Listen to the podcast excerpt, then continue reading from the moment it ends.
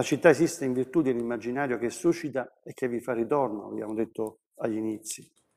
Ma oggi Auger si interroga sui tangibili cambiamenti e si domanda ancora: possiamo immaginare le città in cui, la città in cui viviamo, farne il supporto dei nostri sogni e delle nostre attese? Di seguito, quindi, propongo degli esempi di questa sostituzione di senso dall'immaginario coniugato dalla storia all'immaginario globale, congiungato dal mondo delle merci e del consumo, percorrendo alcuni luoghi della città di Milano. Questa è una sezione eh, presa da una ricerca condotta da me e dal mio amico, dal nostro amico collega fotografo Daniele Faverzani, eh, con il quale anch'io ho fatto l'esperienza fotografica di questo viaggio all'interno di Milano, in un periodo, un bel po' di anni fa ormai, in cui ci fu un improvviso proliferare di queste gigantesche pubblicità che vediamo ancora oggi. Fenomeno oggi in qualche modo un po' leggermente più mitigato, in qualche modo regolamentato, ma che in quel periodo invece si stava eh, manifestando in maniera molto aggressiva. Fenomeno non nuovo, vedremo, ma comunque in, quel partic- in questa particolare forma sicuramente Eh, più acceso e a nostro parere interessante.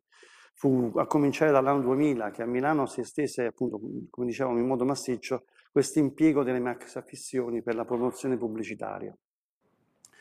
In questa slide vediamo eh, i caselli daziari di Porta Venezia, che furono oggetto di restauro dal duemila al duemilatré, e i quali divennero uno straordinario supporto pubblicitario per ben quattro anni, appunto. Con quella tipologia di affissione, il monumento dato in uso alla pubblicità si configurò come un vero e proprio monumento dedicato alla pubblicità. Già una, da una originaria funzione ad una nuova metafunzione. Porta Venezia nacque come frontiera daziaria, segnando fortemente il limite dalla città, dalla campagna circostante. Nel periodo in cui, in cui Porta Venezia assunse questa nuova veste, segnava un altro limite, un altro limite tipo di limite spaziale.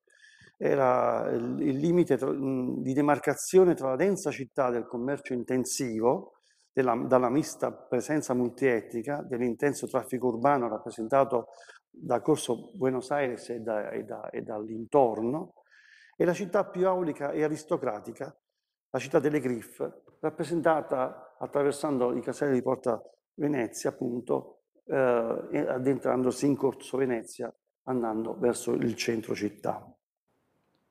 Nello stesso periodo questi oggetti immagine hanno cominciato a proliferare, assumendo spesso il carattere di vere e proprie sostituzioni architettoniche.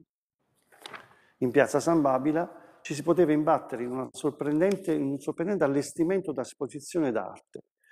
Le relazioni di vicinanza e di contrapposizione dei tabelloni allocati in una vasta area configuravano una topologia a cavallo tra lo spazio espositivo e quello teatrale.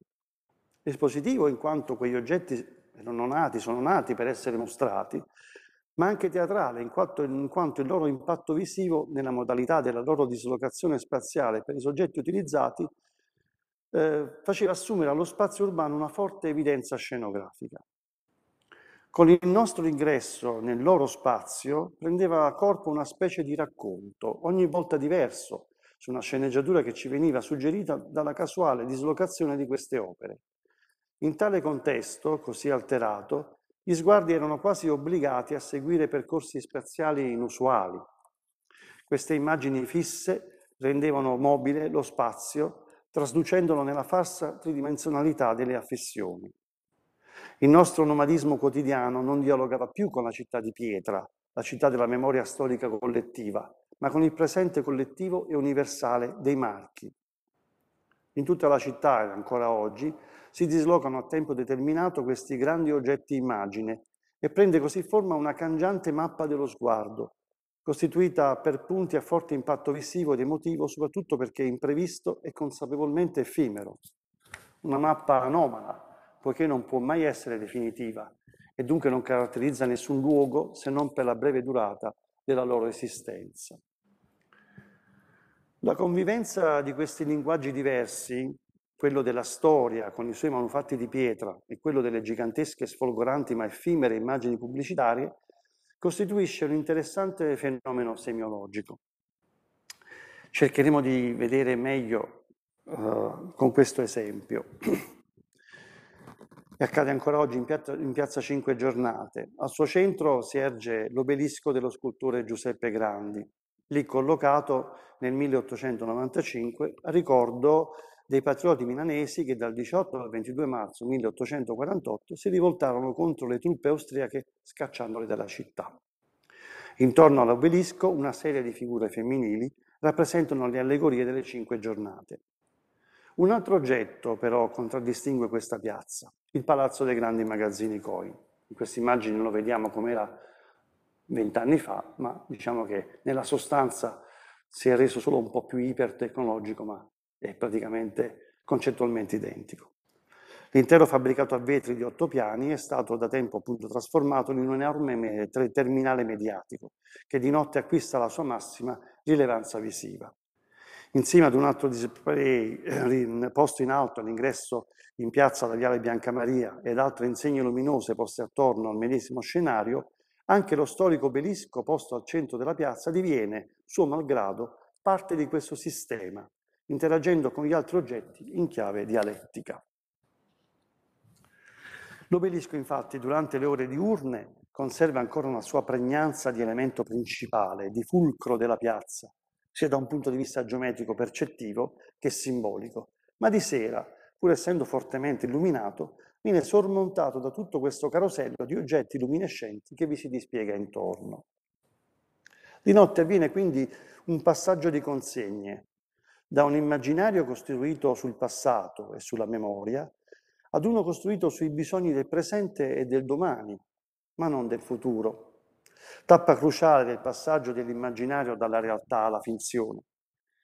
A questo monumento posto a ricordo di una fondamentale tappa storica della città subentra, in termini di forte e pregnante visibilità, un monumento al marchio.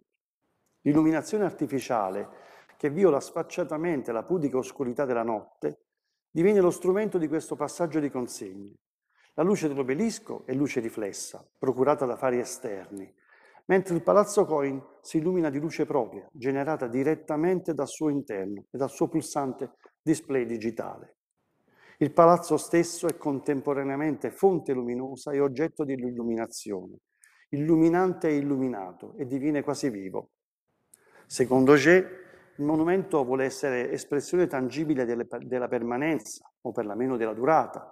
Nel nostro caso, della durata dei valori che hanno condotto i milanesi a riappropriarsi del proprio territorio, sempre parlando del, dell'obelisco, un monumento alla, alla memoria storica collettiva.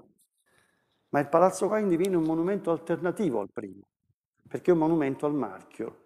Con esso ci celebra il consumo, che è una funzione senza memoria storica, poiché le merci sono soggette alla veloce mutevolezza del gusto e delle mode. Alla novità si succede nel breve, nel breve volgere del, del, del tempo eh, un'altra novità che scavalca la precedente, la supera e la fa scivolare velocemente nell'oblio. La moda è fatta di stagioni. L'obelisco, delle, eh, alle, l'obelisco alle Cinque Giornate celebra quindi la memoria. Il Palazzo Coin celebra una sorta invece di non memoria, divenendo così l'antitesi di un monumento. L'immaginario della città è quindi definitivamente sganciato dalla memoria collettiva.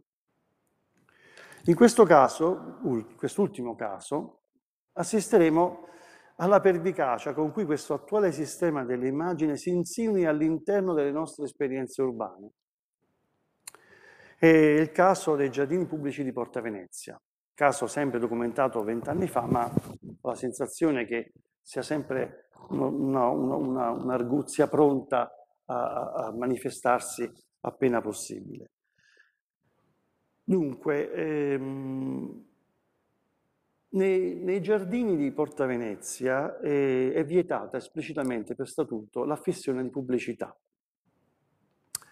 E quindi è una vera e propria oasi eh, semiologica, se vogliamo, nel senso che eh, finalmente Si, si, può, si può trovare nei giardini di Porta Venezia, come un po' eh, nell'idea di tutti i giardini pubblici delle grandi città, eh, l'idea dell'oasi, da cui staccare un po' eh, il, la, la propria frenesia del, del vivere quotidiano, del, del mondo del lavoro, della città. Si, si entra nei giardini per fare un po' di jogging, per prendersi una pausa e staccare un po' la mente e anche il corpo da, dalle, dall'oppressione del quotidiano. Quindi si entra nei giardini in qualche modo per uscire dalla città. Ma la grande affissione ha fatto entrare la città nei giardini. Per diversi anni la grande immagine di una merendina si è affacciata, tronfia, silenziosa ma potente, sulle tranquille passeggiate ristoratrici dei suoi frequentatori. E queste stesse immagini possono essere presenti oggi a Milano, come a Londra, Parigi, Tokyo, New York, Bangkok, Manila. Ogni grande immagine non dà riferimenti spaziali geografici e tridimensionali, ma solo quelli spaziali e bidimensionali degli oggetti rappresentati. E qualunque sia la rappresentazione, essa ci descrive spazi e luoghi comunque immaginari, anche se raffiguranti lo stesso Duomo di Milano. Alla città della memoria si sostituisce la città del consumo glo- globalizzato. La scena delle immagini è quindi sempre il fuoriscena della loro rappresentazione. Eh, abbiamo fatto un excursus nel presente, anche se di vent'anni fa, ma poi vediamo che questa cosa è molto più remota. Oggi questa immagine non la vedremo più in questo modo a Milano, eh, però anche Milano era una piccola Piccadilly Circus a suo, a suo modo, eh, con quelle enormi eh, insegne luminose in piazza del Duomo, di fronte proprio al Duomo. E, mh, quindi si, talvolta si giunge fino all'estremo del rappresentare platonicamente il puro oggetto come sospeso in una dimensione senza tempo e senza spazio. La discrasia provocata da questi luoghi fuori luogo, da questo proliferare di immagini iperrealiste e iperdimensionate che si sovrappongono alle architetture della città, confliggono, loro malgrado, con l'immaginario della città stessa. Esse promulgano un'inevitabile omogeneizzazione di segni, di icone, uguali qui come nell'emisfero opposto del pianeta, una sorta di nuovo stile internazionale che ci fa sentire a casa dovunque, a costo di non trovare più quella dove si vorrebbe tornare. Si assiste ad una progressiva dissolvenza dalla città memoria alla città finzione. Questa appunto è un'altra foto di Daniele Faverzani. Eh, le precedenti erano le mie, ma era un reportage fatto appunto insieme e lui fu il mio maestro. La trasformazione della città in pietra in una città di immagini. Una città in saldo. Vediamo come addirittura l'immagine pubblicitaria eh, abbia eh, violato anche la, la pace spirituale in qualche modo nelle vette dell'Himalaya. Questo fu un caso documentato in cui eh, due grossi marchi, che qui vediamo, anche se non li cito, ma sono evidenti, avevano eh, dipinto su enormi superfici rocciose lungo i trekking più battuti delle piste himalayane e vabbè, furono multati naturalmente, per fortuna, e fu loro imposto di, di cancellare queste cose, queste, queste, queste orribili eh, pubblicità. E, però appunto vediamo come è pervasiva la civiltà attuale dell'immagine. E, e chiudiamo questo, questo, questa passeggiata avventurosa nei territori dell'immaginario della città con un'ultima immagine molto poetica, eh, che è l'immagine scelta da Luigi Ghirri, fotografo morto prematuramente, grande fotografo, grande artista, che in una sua mostra eh, espose non una propria immagine, ma la prima immagine eh, scattata da una missione Apollo. Sapete che io ho un po' fissato con le missioni Apollo, l'avete visto la settimana scorsa, e um, ha alimentato il mio immaginario questa quell'avventura, ma evidentemente non solo il mio. E Luigi Ghirri appunto poeticamente eh, intitolò, eh, apri, aprì una sua grande mostra prima della sua scomparsa con questa immagine, intitolandola in questo modo. Eh, non era soltanto eh, l'immagine del mondo, ma l'immagine che conteneva tutte le immagini del mondo.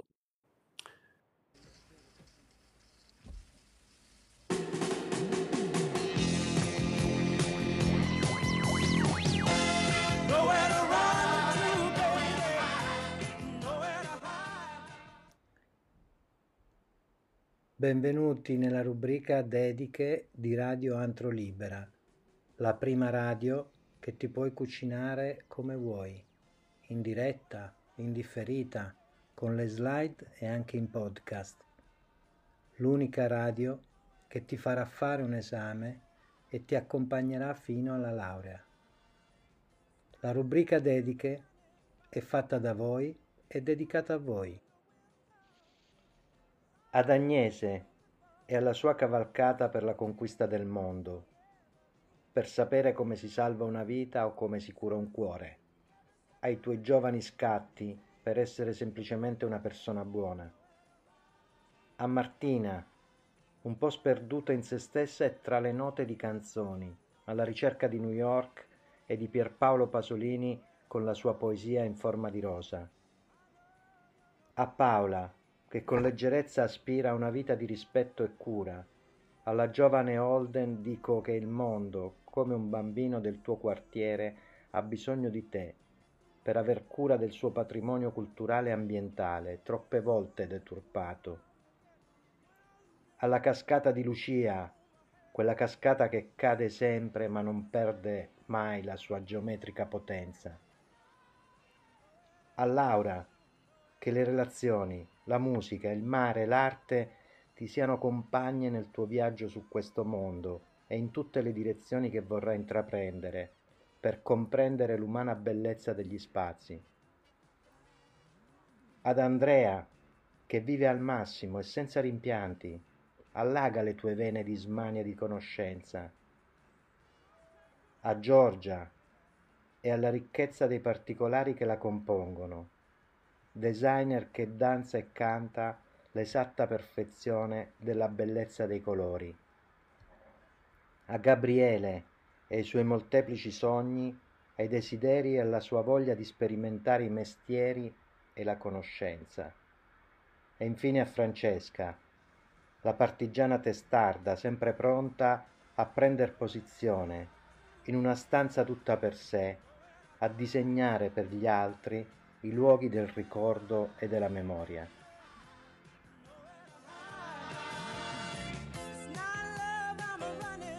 E per oggi è tutto.